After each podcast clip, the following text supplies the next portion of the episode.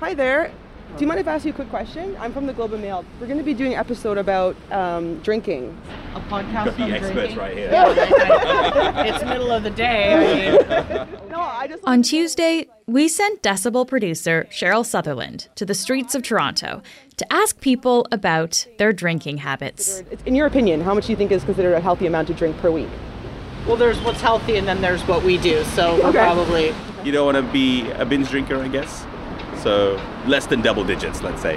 yeah. I'd say five. A five is healthy.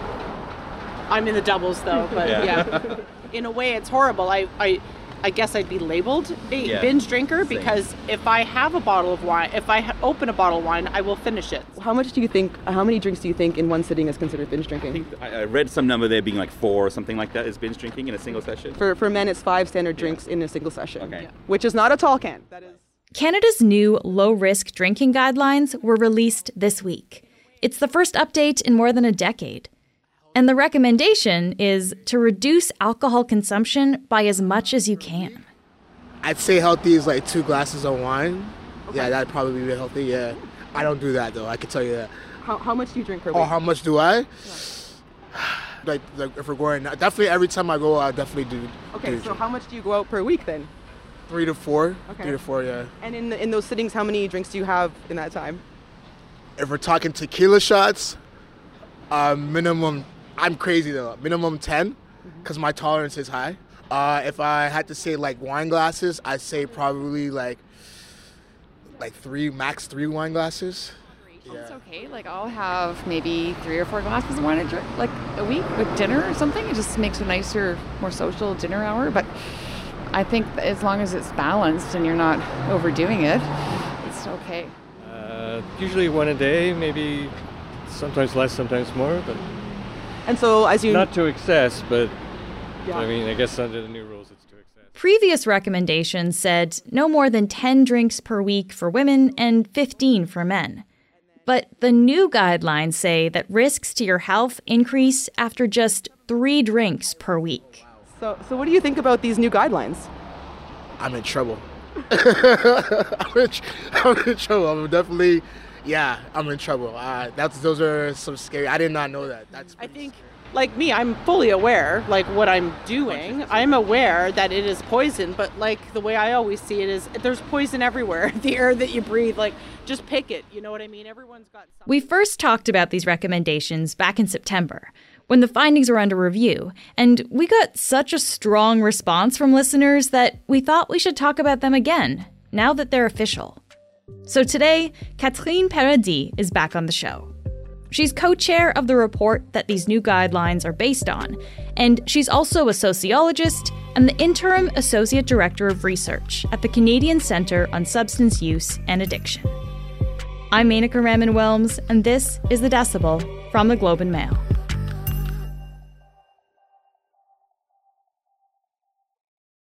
Catherine, thank you so much for joining me again on the show. Thank you for having me back, Menaka. So, Canada's new drinking guidelines are out now. Can you just lay it out for us here? What are the new low risk drinking guidelines? So, the main recommendation is that people who use alcohol should consider reducing their consumption as much as they can. Uh, this is informed by a continuum of risk where we are showing that the risk of harm from alcohol is low if you take one or two standard drinks per week. It is moderate if you take between three to six standard drinks per week. And then it is high if you take seven drinks or more per week. And each drink increases that risk of harm. Hmm. And you say standard drink there. So, what is a standard drink? That's a million dollar question. So, a standard drink in Canada, because it's not the same around the world, but in Canada, it is 13.45 grams of alcohol.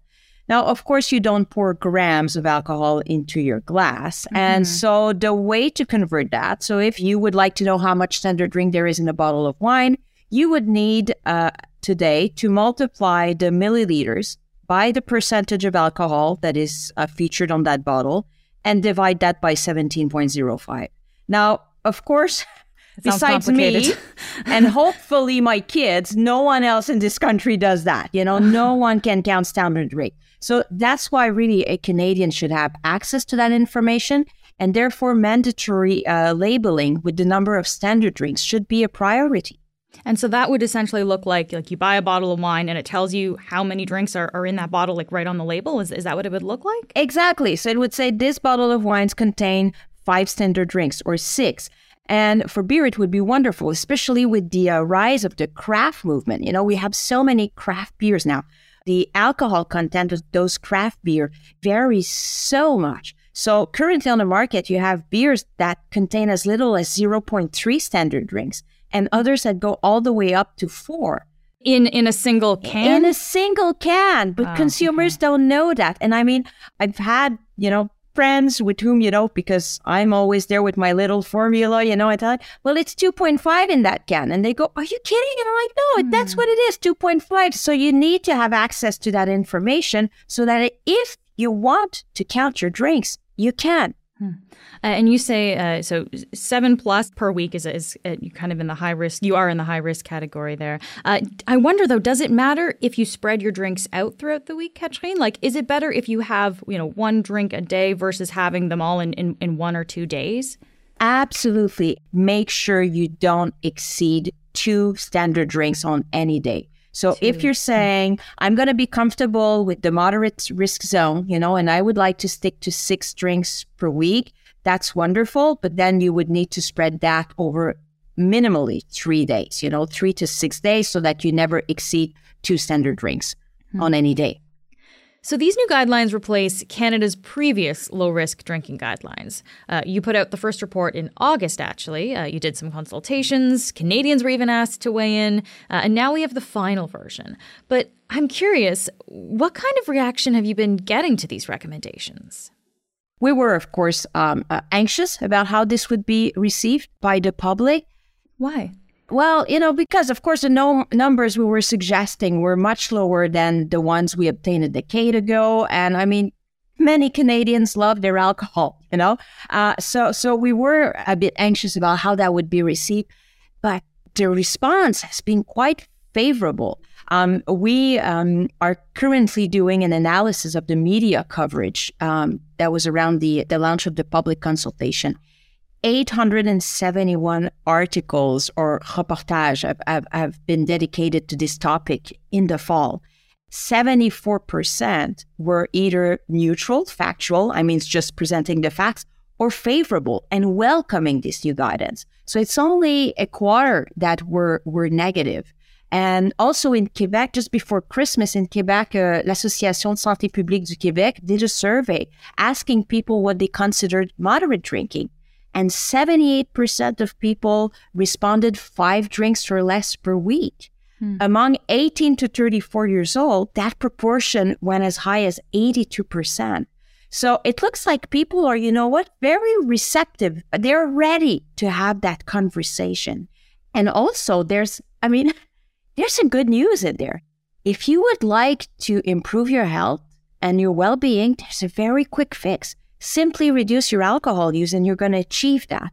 And that's also the beauty of this new guidance is that it very much uh, emphasizes the fact that any reduction in alcohol use uh, is beneficial. Anyone who is willing to reduce their alcohol use is going to experience those benefits. So, and, and, and even more so those who drink at very high levels so you're taking 30 drinks per week right now and you're willing to go down to 28 25 that's wonderful. You're going to be experiencing uh, benefits. So, this new guidance is for everyone, regardless of their current drinking patterns. Uh, this may be a, a- a simple question here, but why is drinking bad for our health? In the last decade, uh, our knowledge about the relationship between alcohol and several diseases has uh, increased uh, tremendously. We now have a much better uh, understanding of the relationship between alcohol and cancer. Seven types of cancer. Uh, the WHO has uh, now concluded that alcohol causes those seven types of cancer. It's not just an association. There's really is a- a causality here. Um, and among those types of cancer, there's breast cancer and colon cancer, which are two very prevalent types of cancer in our country. Um, so there is that. There's also the relationship between alcohol and cardiovascular disease. I mean, for years we heard that a little alcohol was good for your heart. Mm-hmm. Well, the most recent data we have no longer support that fact. The World Heart Foundation last year came out with a policy statement saying that no alcohol use was good for the heart. Right, and that's what people always quote about how how a glass of red wine a day is actually good for your heart. Uh, and I know we heard from several of our listeners actually the last time you were on the show, Catherine, uh, about that. Uh, so maybe I can just ask you directly here: Why has that research, in particular, changed so much? Well, because um, in the past, when researchers were trying to assess the relationship between alcohol and heart disease. They would take, you know, a, a, group of people, for example, take one drink per day and compare them to people who don't drink and then see what was the risk.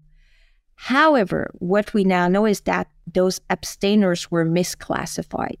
In there, not only did you have people who never used alcohol for personal religious belief, uh, uh, whatever reason, you know, you didn't just have pure abstainers. That group was made of a bunch of mismatched people, including uh, people who could no longer drink because they had drank too much, people who were mm. sick and therefore could not use alcohol. So people were already sick in that group. So, of course, when you were comparing them to healthy people who were just taking a drink or two per day, this low drinking group uh, seemed to be doing better. But in fact, you were comparing them to sick people. Whoa, so the people who were classified as non drinkers could have been uh, drinking very heavily before and then stopped, and they're classified as non drinkers there. Yeah, or huh. they could have been people who have severe diseases, you know, where they take a lot of medication, and that for them, alcohol use is absolutely not a possibility. The most recent studies now ensure that in that abstainer group, you only have people who just do not use alcohol, not for medical reasons, but they just don't. You know, we have 20% of, of abstainers in this country. And when you do that, well, suddenly the protective effect is, is no longer there. And then there's alcohol and liver diseases. Um, of course, most people know that if you know you have an alcohol use disorder and have been drinking a lot over many years, you're likely to develop a severe liver uh, disease. What is new, though, is that liver diseases are on the rise in Canada, uh, especially since the pandemic.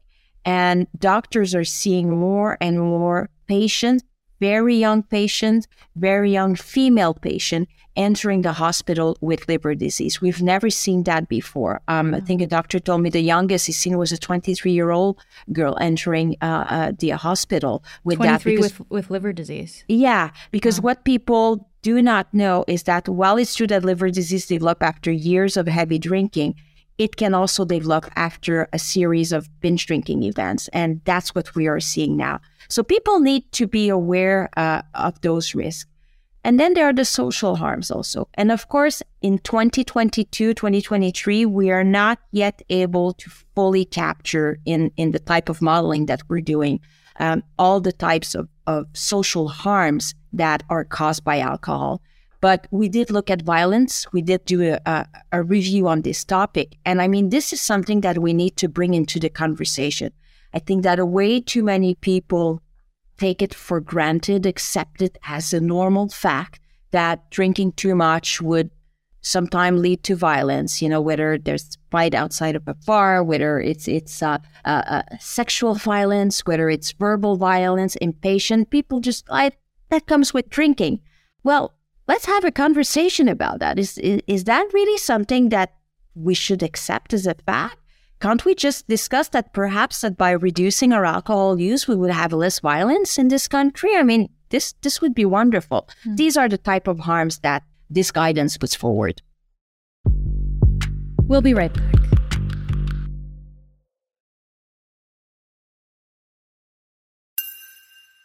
What's the financial the financial impact of, of the way that we drink now?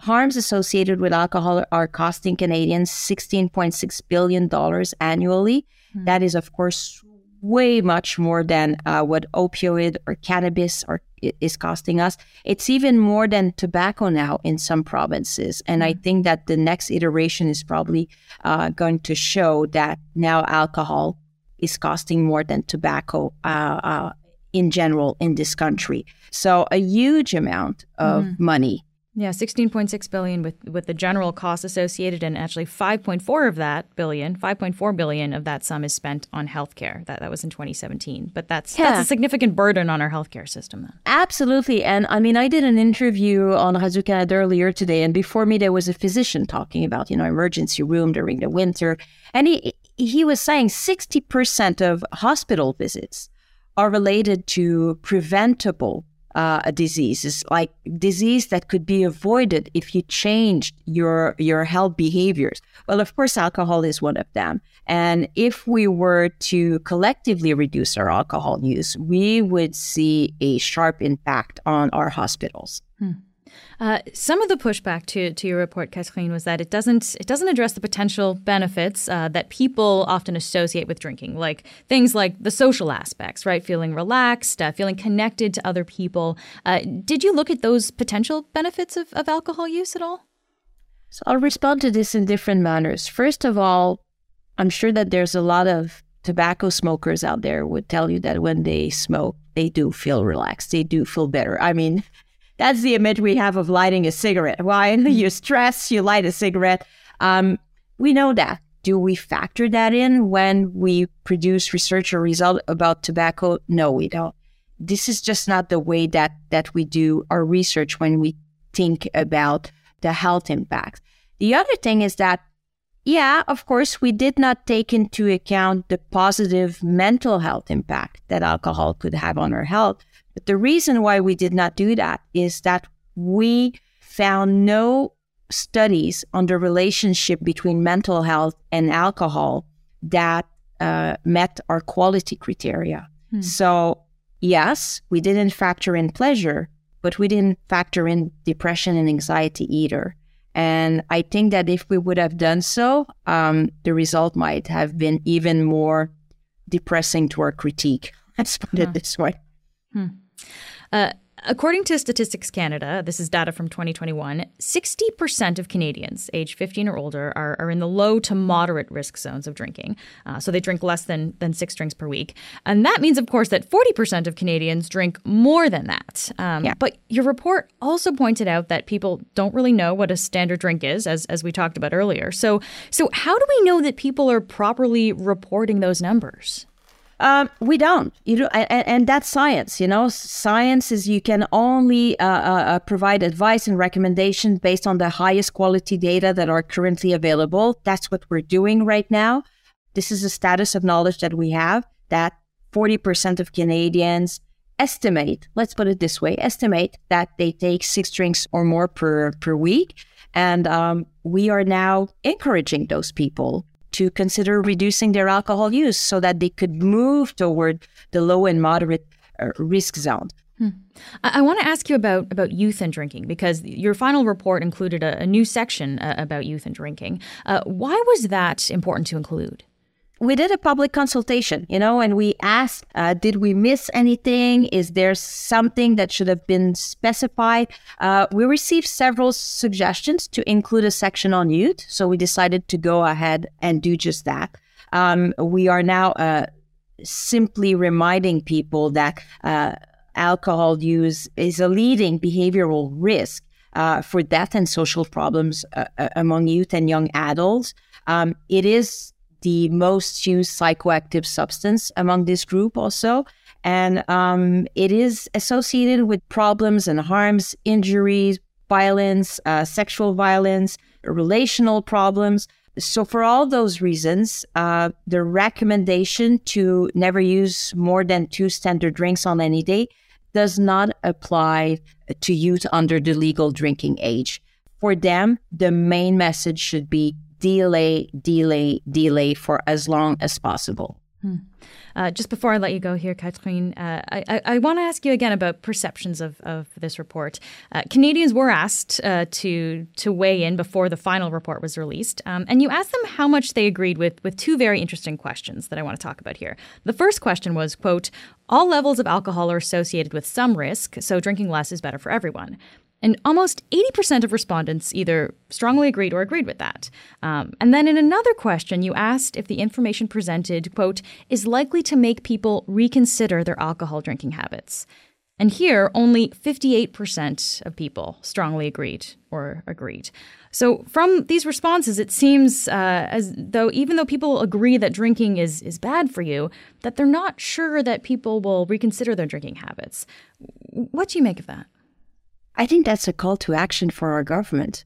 I think that what people are telling us here is that they are open to this new information, they hear it, but that they're honest in saying, but you know what? It's going to be difficult. I'm not sure that I'll be able to change my behavior. I'm bombarded with alcohol advertising and marketing. Alcohol is available everywhere. And I have no indication on my alcohol containers about the nutritional aspect of the drinks I take, the, the, the calories in there, and the standard drinks. So the environment right now is not set up for people to follow this guidance. So, really, those results are a clear call to action for our government. Hmm. Catherine, thank you so much for, for taking the time to talk to me today. Thank you very much. Thank you for inviting me. Before you go, I want to let you know about Report on Business's Best Executive Awards. If you know an executive in HR, sales and marketing, finance, operations, or technology who's doing outstanding work, you can nominate them today at tgam.ca slash bestexec. Nominations are now open and they'll be open until January 27th. That's tgam.ca slash bestexec. That's it for today. Thanks to everyone who spoke to us and shared their thoughts about drinking. I'm Menaka Raman Wilms. Our producers are Madeline White, Cheryl Sutherland, and Rachel Levy McLaughlin. David Crosby edits the show. Kasia Mihailovic is our senior producer, and Angela Pacienza is our executive editor. Thanks so much for listening, and I'll talk to you tomorrow.